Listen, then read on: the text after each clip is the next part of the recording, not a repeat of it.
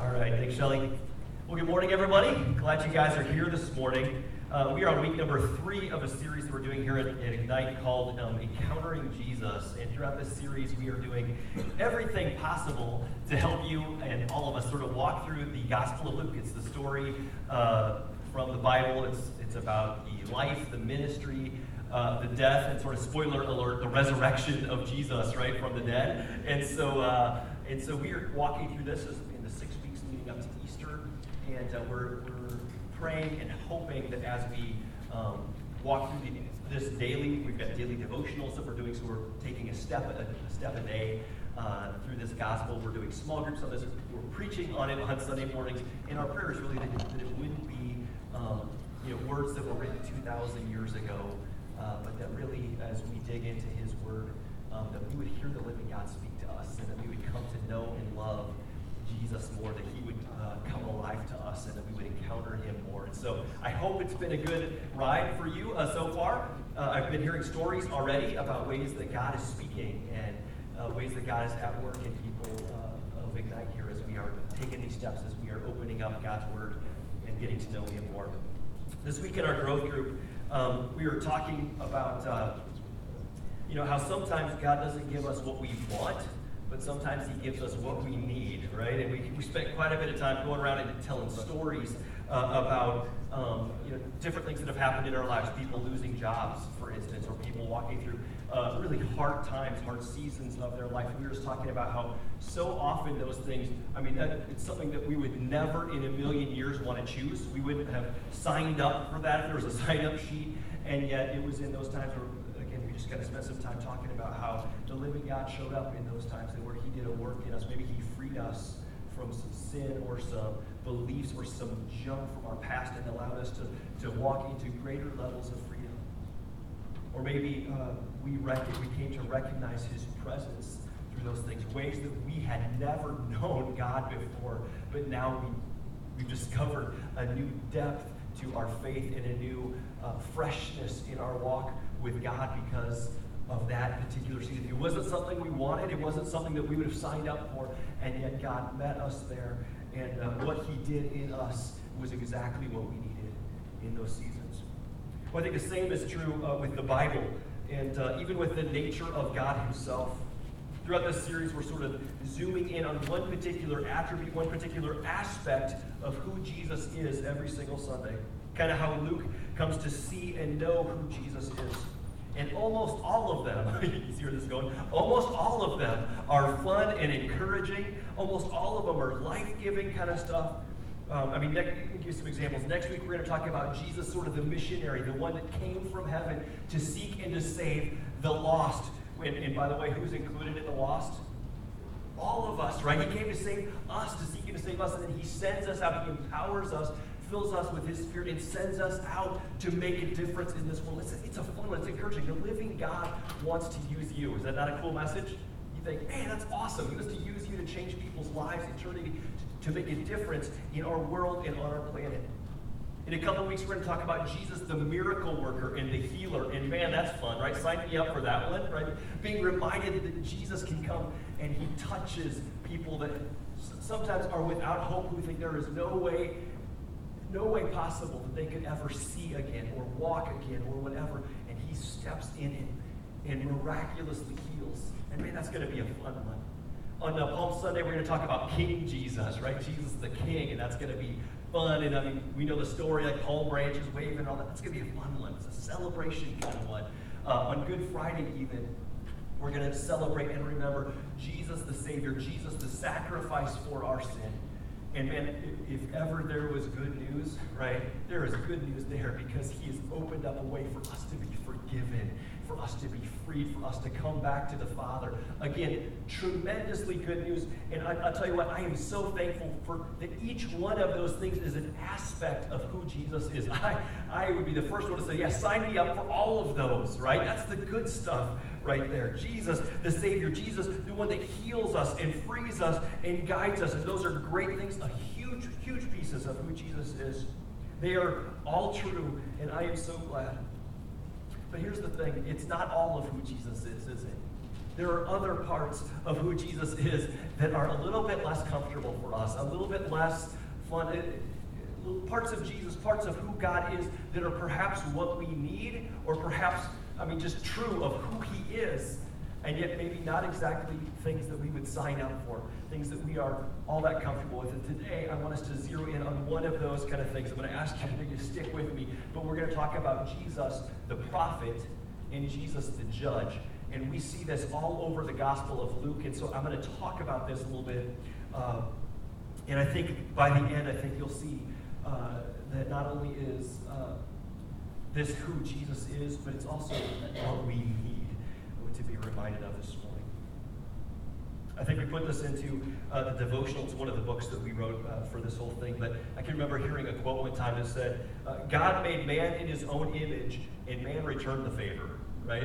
And what, what it's saying is it's saying, uh, you know, we have this sort of uncanny ability to want to turn God into somebody that's safe and comfortable and that does exactly what it is that we want him to do. And we can pretend that if we want, but it doesn't really change who God is, does it? Even if parts of the Gospel of Luke, even if parts of the Bible make us uncomfortable and make us squirmy a little bit or whatever, we don't really get to pick who it is that Jesus is. We don't get to pick what truths he taught or what values he embraced or lifted up or passed on to his disciples and therefore on to us. One such example, I read this week uh, that 74% of Americans believe in a literal heaven, but only 40% believe in a literal hell. Isn't that interesting? Now, is that, do you think that's because there's a, a, a mountain of evidence that would suggest that hell doesn't exist, but heaven does? Do you think that's based on the evidence? No. What do you think? Not a chance. Why do you think that is? Because we don't want to think we're going. The, the, entire idea of hell makes us uncomfortable, and so we just sort of say, "Well, I don't really believe in that, right? I, I don't really believe in that." But we don't get to choose. In fact, it's fascinating, but if you look through the Gospels, Jesus taught twice as often about hell as he did on heaven. The only one that would actually know if heaven and hell existed came and taught people, and he said, You know what? These are real places. Hell is real, heaven is real. And you you know, you don't have to be afraid of it, but you do have to be ready That's sort of the point that I want us to kind of zoom in on today. We don't necessarily get to choose, but I want us to look at this truth of who Jesus is and what it is that he taught in regards to, uh, to this whole idea of eternity and what that means for us. So, with your permission, I'm going to ask that, that I'm just going to try and push us kind of hard on this one for just a little bit, then I'll come back and I'll sort of balance it out. I'll set up the readings that we're going to be going through for this next week, which has which is just filled with this sort of uh, this sort of stuff and just this whole idea of being ready, this tension between Jesus, the, uh, the Savior, and the loving God, and even the shepherd on the one hand, but also Luke holds on to this on the other hand that he's also the judge. He is also the truth bringer, right? He is also the prophet warning us and telling us to turn back to God. And so that's kind of what we're going to camp out on today. Like I said, I'm going to push, but I think uh, I think you'll, you'll see how this applies in just a minute. If you got your Bibles, open them up to Luke chapter 16. We're going to jump ahead actually two weeks in the reading, and I'm going to use this passage to prep us for what we're going to be reading in our daily devotions in the upcoming week. In this passage, Jesus is teaching his followers. Tells a story, tells this parable about a rich man and the rich man's servant named Lazarus. Luke chapter 16, verses, uh, starting verse 19. You can also follow along in the app. You can church app on the screens if you'd rather. Says this just to listen, let this paint a picture in your mind. Jesus says this There was a rich man who was dressed in purple and fine linen and lived in luxury every day. At the gate was laid a beggar named Lazarus, covered with sores and longing to eat what fell from the rich man's table. Even the dogs came and licked his sores. Can I just say, that's nasty? Is that nasty? Nasty. Verse 22 says, The time came when the beggar died, and the angels carried him to Abraham's side. This picture of heaven, right? The rich man also died and was buried. In Hades, where uh, he was in torment, he looked up and saw Abraham far away and Lazarus by his side. So he called to him, Father Abraham, have pity on me and send Lazarus to dip the tip of his finger in water and cool my tongue because I am in such agony in this fire. But Abraham replied, Son, remember that in your lifetime you received your good things, while Lazarus received bad things. But now he is comforted here and you are in agony. And besides all this, between us and you, a great chasm has been set in place, so that those even who want to go from here to you cannot, nor can anyone cross over from there to us. He answers, Then I beg you, Father, uh, send Lazarus to my family, for I have five brothers. Let him warn them, so that they will not also come to this place of torment. And Abraham said, Hey, they have Moses and the prophets, let them listen to them.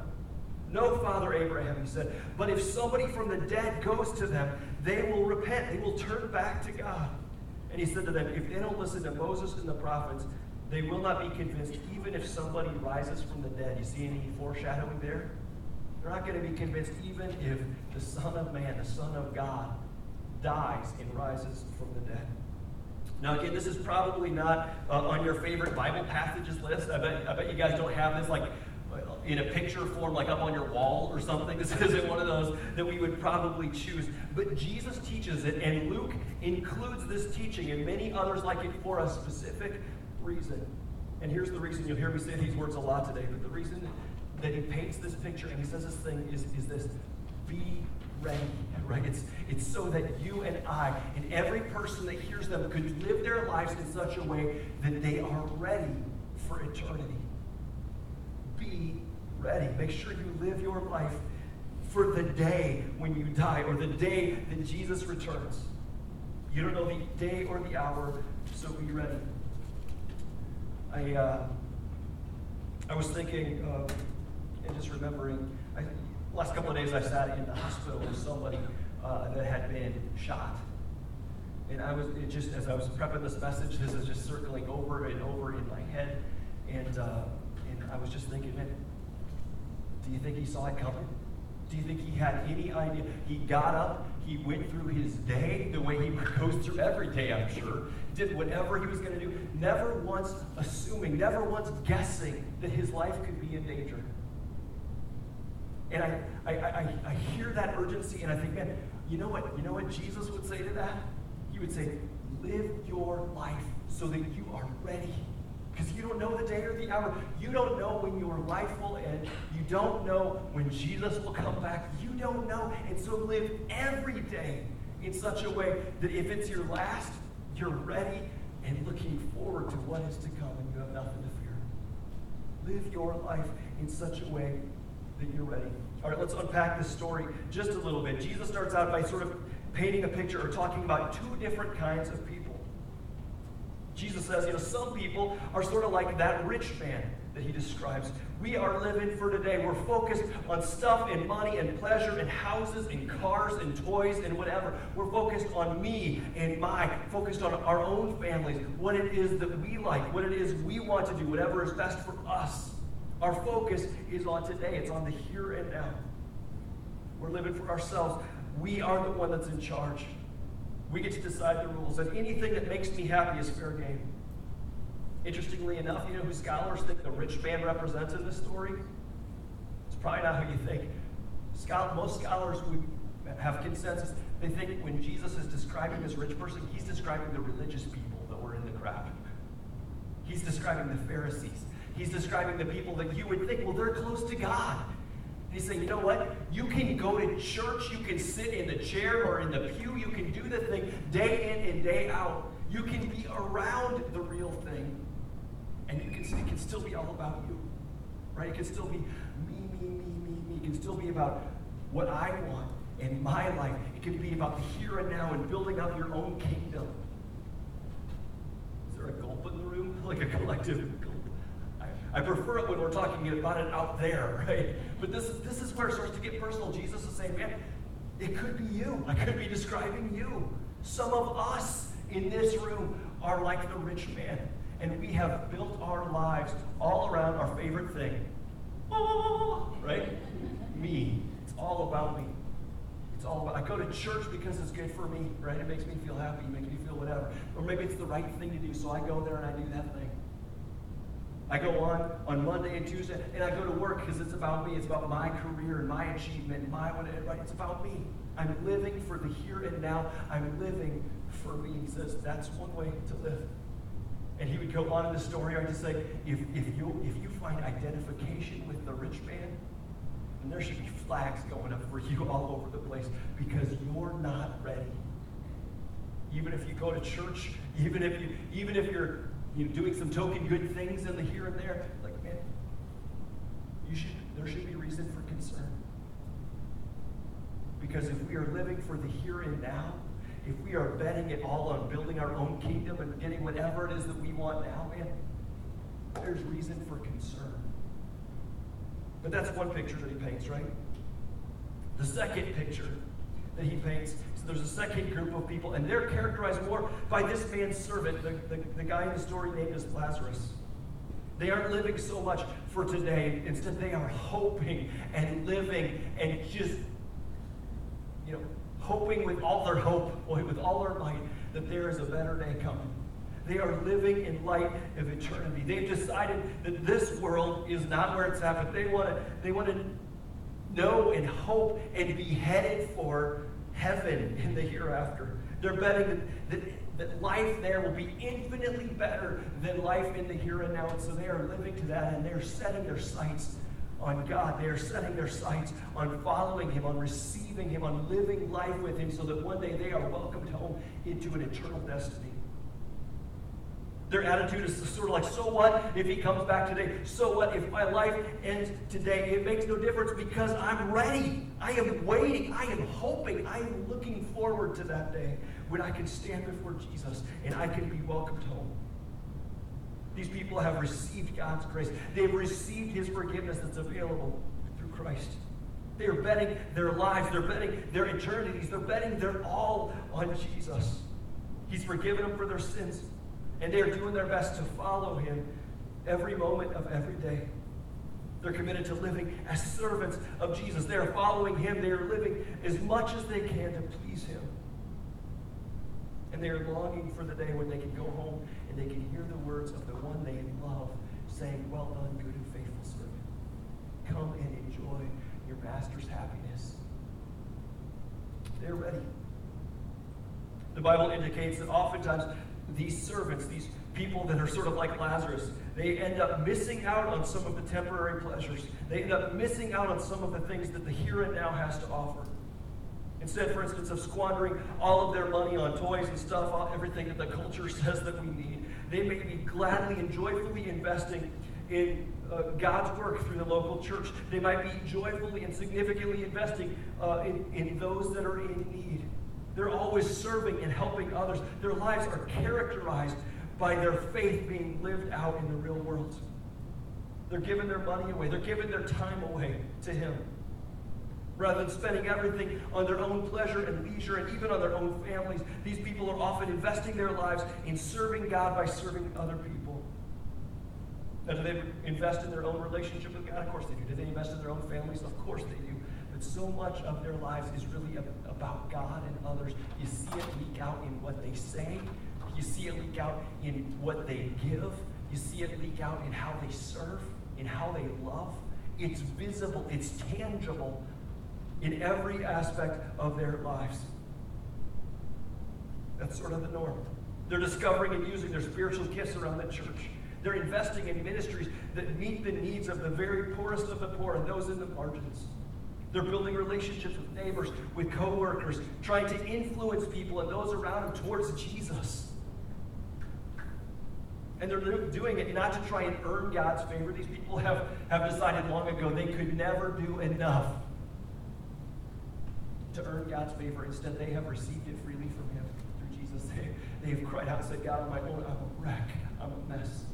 Would you come and rescue me? Would you come and save me? These people are operating from that place of acceptance, from that place of grace. They are living it out in their day to day to day, not to earn God's favor, but as expression of worship, expression of pleasure for what God has already done for them.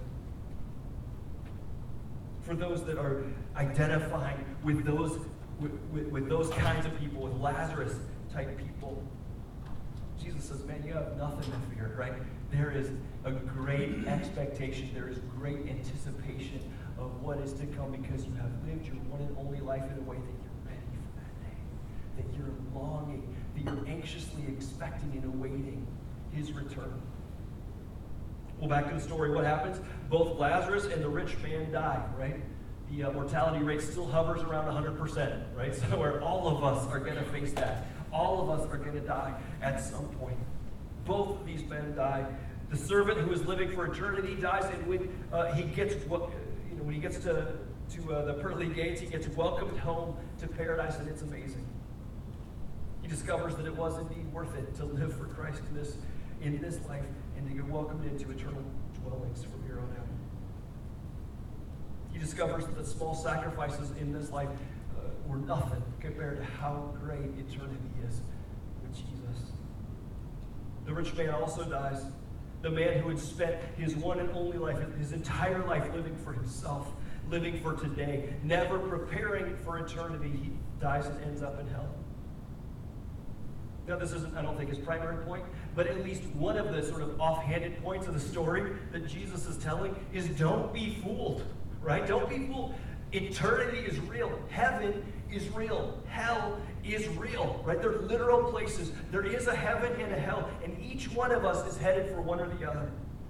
Those of us that are living for today, living for the here and now only, are not prepared.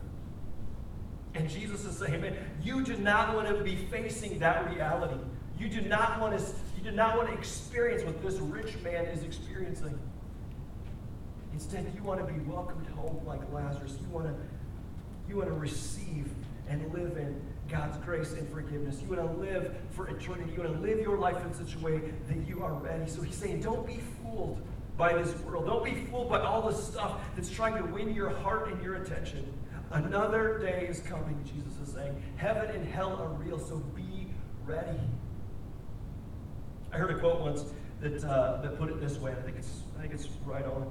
It says there's only two types of people in the world. There are those people who, on, in this life, bow their knees before Jesus and say, Lord, may your will be done. Would you have your way in me? Would you live your life in me? I need you. Jesus. So only two types of people, those that's on this in this life say, Lord, may your will be done. And those who again and again and again throughout the course of their life say, no, no, no, no, no, no to God. I don't want your way. I don't want your stuff. I don't want your plans. I don't want whatever. They turn their backs on God again and again and say, leave me alone. And at the end of their lives, God says with tears in his eyes, he says, okay, may your will be done. It's sort of the urgency, sort of the feel of this story of Jesus. He says, yeah, eternity is. Heaven and hell are real. And we are, in this life, we will make our decision of which one we're preparing for, of which one we're headed for. And Jesus is saying, live your life in such a way that you're ready, that you know, that you know, that you know that you're headed for heaven. Not because you deserve it, not because you earn it, but because you are trusting your life, you're betting your eternity on Jesus and what he has done for you. Jesus says you don't want that second option. You don't want to experience what the rich man experiences. You don't want to go there. It's no laughing matter. So be ready, he says. We've talked about before um, the difference between justice and mercy and grace, right? Justice is getting what you deserve. We've said mercy is getting less than you deserve. And, and grace is getting way infinitely better than you deserve. As we're talking about justice in this context, justice getting what we deserve. You know the Bible says we deserve for our rebellion? If, if you are a human being, then the Bible would say, I think our experience would agree, that we have rebelled against God, that we have turned our back on God. Has anybody here ever known what you should do and done the opposite? Welcome to humanity, right? We are all in the same boat. Hell, that we're talking about, is not, it's not unjust. It's getting exactly what we deserve. Because we have again and again and again pushed God away and gone our own way and said, I don't want you, Jesus, I don't want your way. I don't want your will. We have turned our back. And the, the Bible says the wages of sin, the penalty for our sin, is death. It's separation from God. That is what we deserve. But here's the thing Christ has made another way. This is the good news, right? This is the good stuff.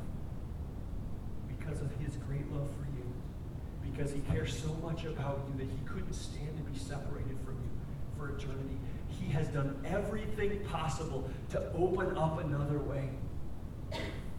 He came from heaven to earth. He lived the perfect life, the, the life without sin, the life that you and I should have lived. He lived in our stead. And then he took our sin upon him and he died in our place.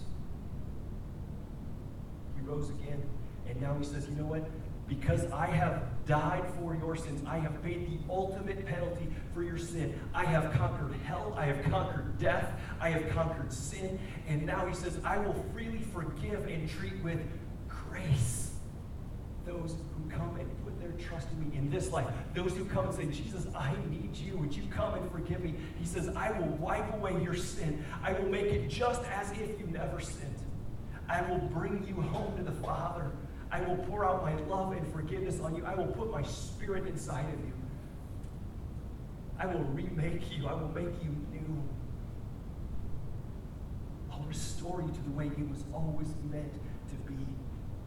I will treat you with grace if you'll just receive it. If you'll just receive it. So Jesus says, so be ready. Receive that grace now. Accept it now. Prepare your life. Prepare your heart for eternity. You know, the Old Testament, um, God sent prophets to, to God's people again and again and again and again over and over. And you pretty much, if you read through the Old Testament, you recognize the same story, right? Over and over and over. The people have this propensity to go their own way, to rebel against God. They, they do pretty good for a while, and at some point they end up turning their backs on God. They say, nope, no more of that. We're going to go our own way. We're going to play it safe. We're going to do what we want to do. We're going to whatever. And, uh, and God lets them feel the consequences for their sin, right? They kind of hit bottom, and they're like, oh no, what have we done? And uh, God, in those moments, sends the prophet, sends a prophet to them, and says, you know what? Judgment is coming. This is not leading where you want it to go. It's going to be bad for you, right? And, and he says, instead, if you would just turn back, if you repent, is the big prophet word, right? If you would repent, if you would turn away from your sin, away from your rebellion, and you would turn back to God, He'd be merciful and He would forgive you and He would restore you. Well, throughout the book of Luke. And what you're going to read in this upcoming week in chapters 9 through 13, as you read through this, you're going to see over and over and over again Jesus playing this sort of prophetic role, even in chapter 16 that we're looking at today. Right? You're seeing him in the role of the prophet saying, you know what? If you if you live your life in such a way that you're not ready, it's gonna be bad for you. Right? This is not, we're not playing games here. This is not leading where you think it's going to. So would you, would you repent? Would you turn back to God? Would you cry out for, for mercy and for forgiveness? Would you let Him restore you and bring you home? Man, it's good stuff if we'll receive it. Live your life in such a way that you're ready to turn home and find grace. Let me give you just a couple of quick observations. Um, two other things from the story. First one is this, starting in verse 24. Says, The rich man calls out to Abraham to have pity on him. Could you send Lazarus down to just dip his finger in water to cool my tongue? I'm in agony, he says. Could you sort of lighten my sentence? Is kind of what he's saying. Could you, could you make it a little bit easier for me? And, and you can kind of feel and kind of get this picture of what's happening. The rich man is, at this point, he's in hell, right in the story. And you can see this starting to dawn on him like, oh man, this is so much worse than what I expected. I had no idea that it was going to be this bad. It's, it's unbearable. Now, whether or not the fire and the flames and the burning sulfur are literal or figurative that the Bible paints, I really, I don't know. But the, but the picture is clear that's told again and again and again and again and again. The, the imagery that's used is this is the worst thing you can imagine. You don't want to go there. You don't want anybody you've ever met to end up there. And so, would you be ready. The Bible says today is a day of salvation. Today is a day of grace. Today is the day of forgiveness. The Savior has come for you and He's come for me. And those of us that receive that in the here and now will face Him one day as Savior. Those who are unprepared in this life will face Him one day as the judge. And Jesus saying, you don't, you don't want that. You don't want to have to stand before, before me and to judge you on your own. Because justice would be more than you could bear. So would you turn home? Again, would you repent? Would you turn back home? And would you receive forgiveness? You can kind of just hear it in the rich man's voice, sort of this regret, this, this realization of where he is and where he's going to be for all eternity. You can just kind of hear him say, If only I would have known. If only, if only I would have recognized that this place was real. If only I would have known that, you know, in that short existence on earth, if I would have opened up my heart and life to Christ, if I would have received His grace, if only I would have known, I would have done it in hindsight, right? I, I wish I could go back and undo what's been done, but I can't. Jesus is telling us this story so that you and I have the opportunity to do what the rich man could not. We can receive the grace and the forgiveness and the love of Jesus for free because of what he did for us on the cross. We can live our lives with him. We can be ready. We can prepare ourselves so that we can know that we know that we know that we have a glorious future awaiting us. An amazing future in heaven with him. You and I can know that today. Jesus doesn't take, tell us this story to make us afraid. He tells us this story so that we don't have to be afraid one day. Because we don't have to question or worry about our standing before God if we have put our faith and trust in Him.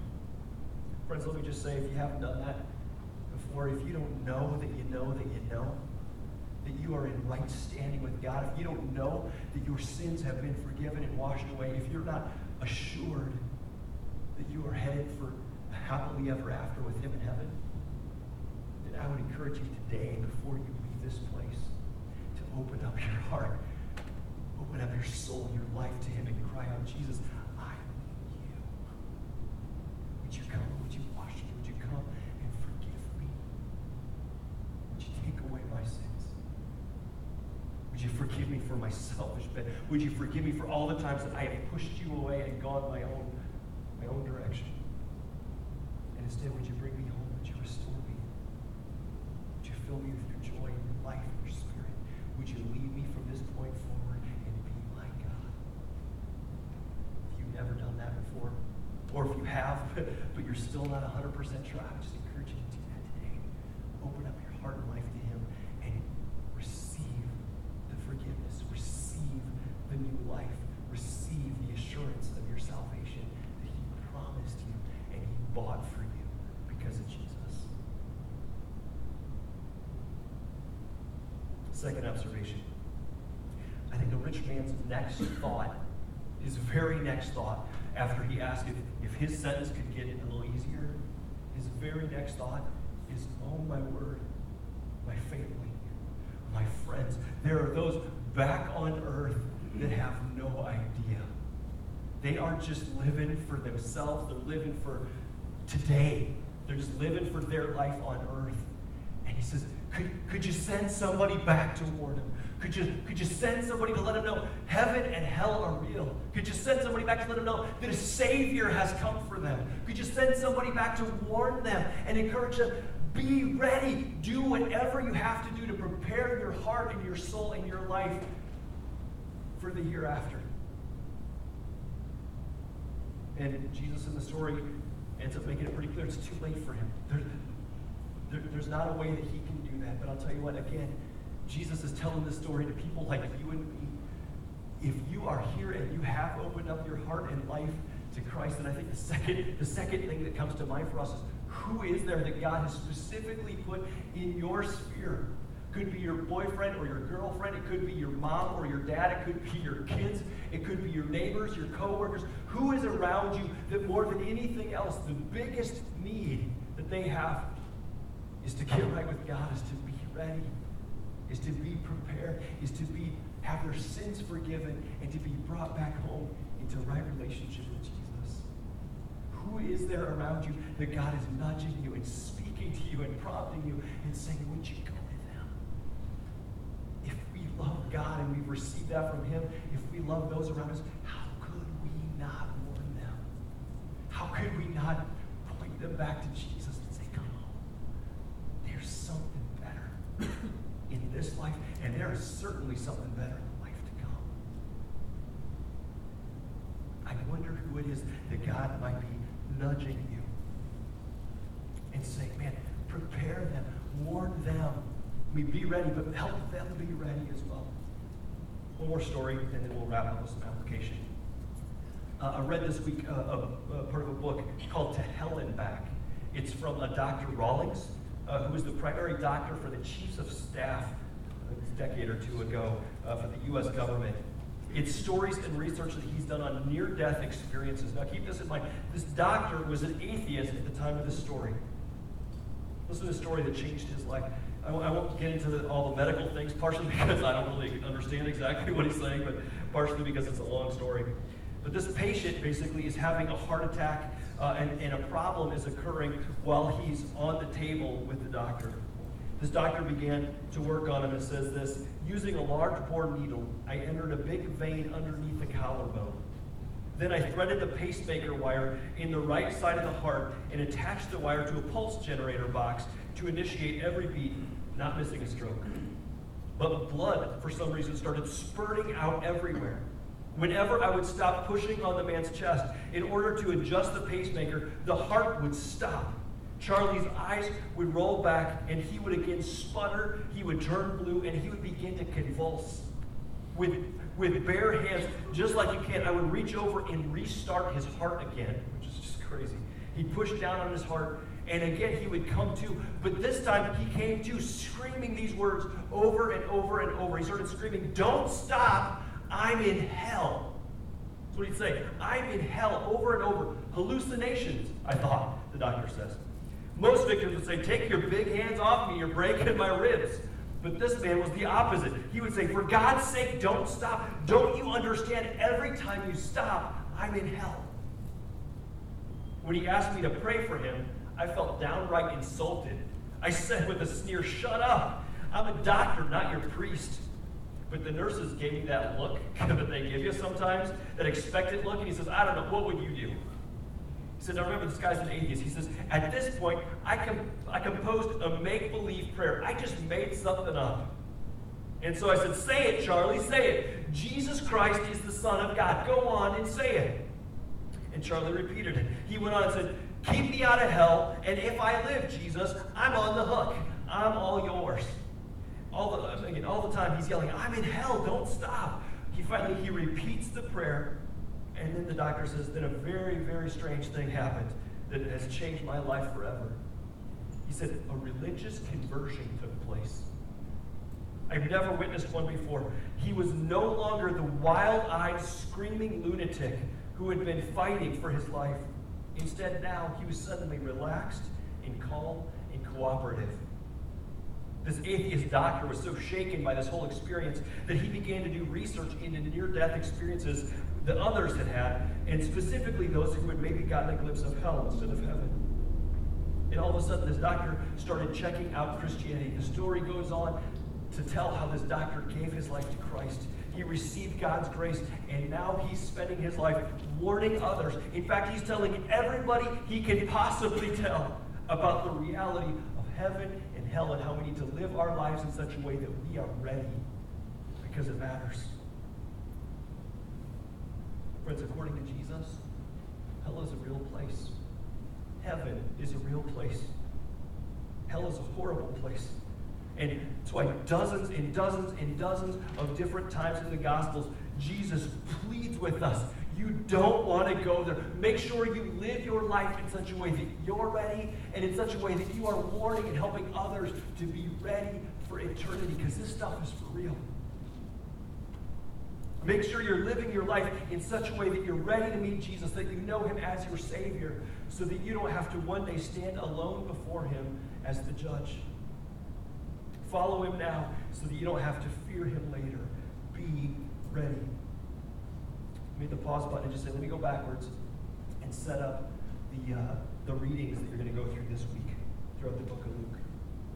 You're going to see this tension play out all over the place. This tension again between Jesus the Savior, Jesus the loving Savior, and Jesus the truth telling judge, or the truth telling prophet. You're going to see this tension back and forth so much so that as you read through it, you might think this is a little bit schizophrenic, right? Like because there's there's going to be moments like in uh, Luke 12, 32, where Jesus says these words: "Do not be afraid, little flock, for the Father has been pleased to give you the kingdom." Right? Doesn't that sound awesome?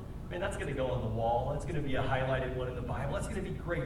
Three verses later, I kid you not, he starts into this passage that, that, straight from Jesus' lips, this, this passage about being on your guard uh, and being ready because there is judgment awaiting those that aren't. You see, you see, this, this whole tension back and forth. Again, Jesus saying, I'm gracious and I'm loving. I am the Savior. But he's also saying, man, but this, this heaven and hell thing, this is real life stuff. Make sure you live your life in a way that you're ready.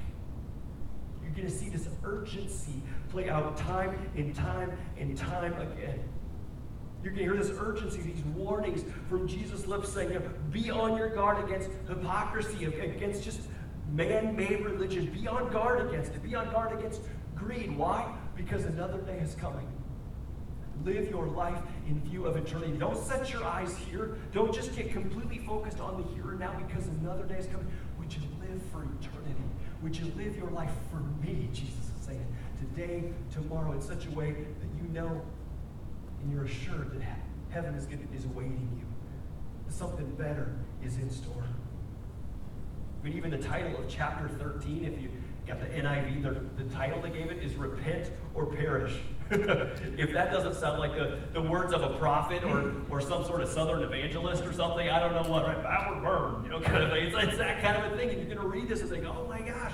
But again, you got to hear through that lens. It's a warning where Jesus says, be ready. Live your life in such a way that you're ready for heaven's sake, literally, right? For heaven's sake, repent, turn back to God, and receive His grace. Come home.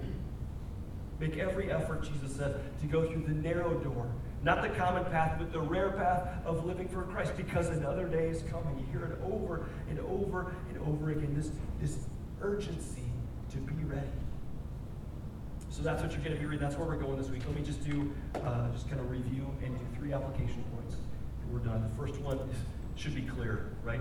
If you don't know what I'm going to say, you haven't been paying attention, right? But the first thing is, are you ready? Right? Are you living your life in such a way that you know, you know where you stand with Christ, you know that you have been forgiven, that you've been brought back home. If not, do it today. There is no more important decision in life than where you stand with Christ. Opened up your heart? Have you put your trust and your faith in who He is and what He's done for you? Have you asked Him to come and rescue you from your sin and lead you from this point forward? If not, friends, do it this morning. Second thing, for those of us that have, for those of us that are living our lives with Christ, that are following Him, that are, that are hoping and clinging to Him as our Savior, and hoping and longing for that day when we'll be welcomed home. Can I just say, for those of us that, that have that trust, that have that assurance, first of all, let me say, you have nothing to fear.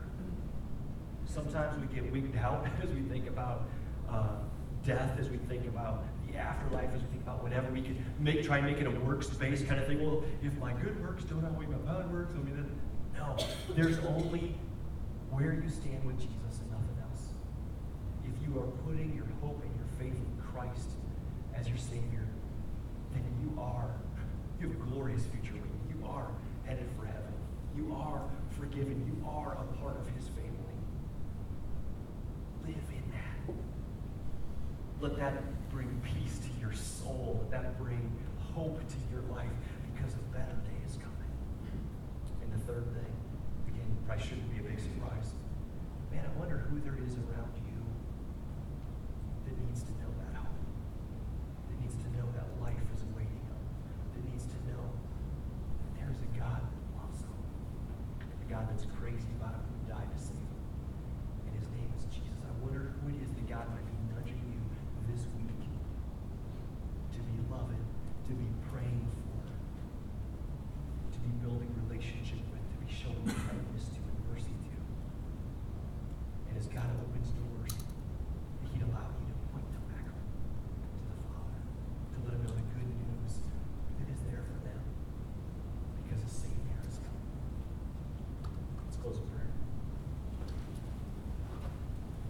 Father, this is a, it's a hard message. It's a hard topic. It's a hard picture of you. To think of you as judge and prophet. To think about heaven and hell. It's, it's heavy stuff. But God, I pray that you would really just bring a winnowing fork to our own souls these days, not right now, God. That you would just let us know where we stand with you. Father, for those of us that, that if we're honest, we have to stop and say, you know what, I'm not sure. Right now, for those that fall in that category, we just want to turn to you, Jesus. We want to open up our hearts, open up our lives, and just say, Come, Lord Jesus, come, we need you. Would you come and rescue us and forgive us for our sins? Would you come and wash that away and make us new? And God, with your, by the power of your Spirit, with your help, we want to follow you and live with you and walk with you from this point come and rescue us?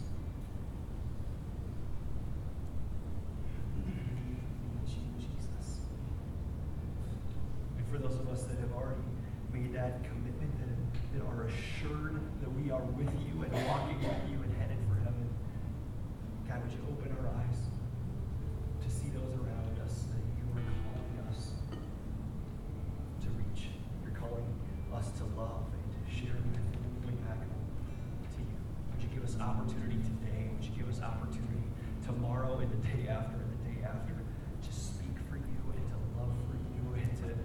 advantage of the opportunities that you put before us?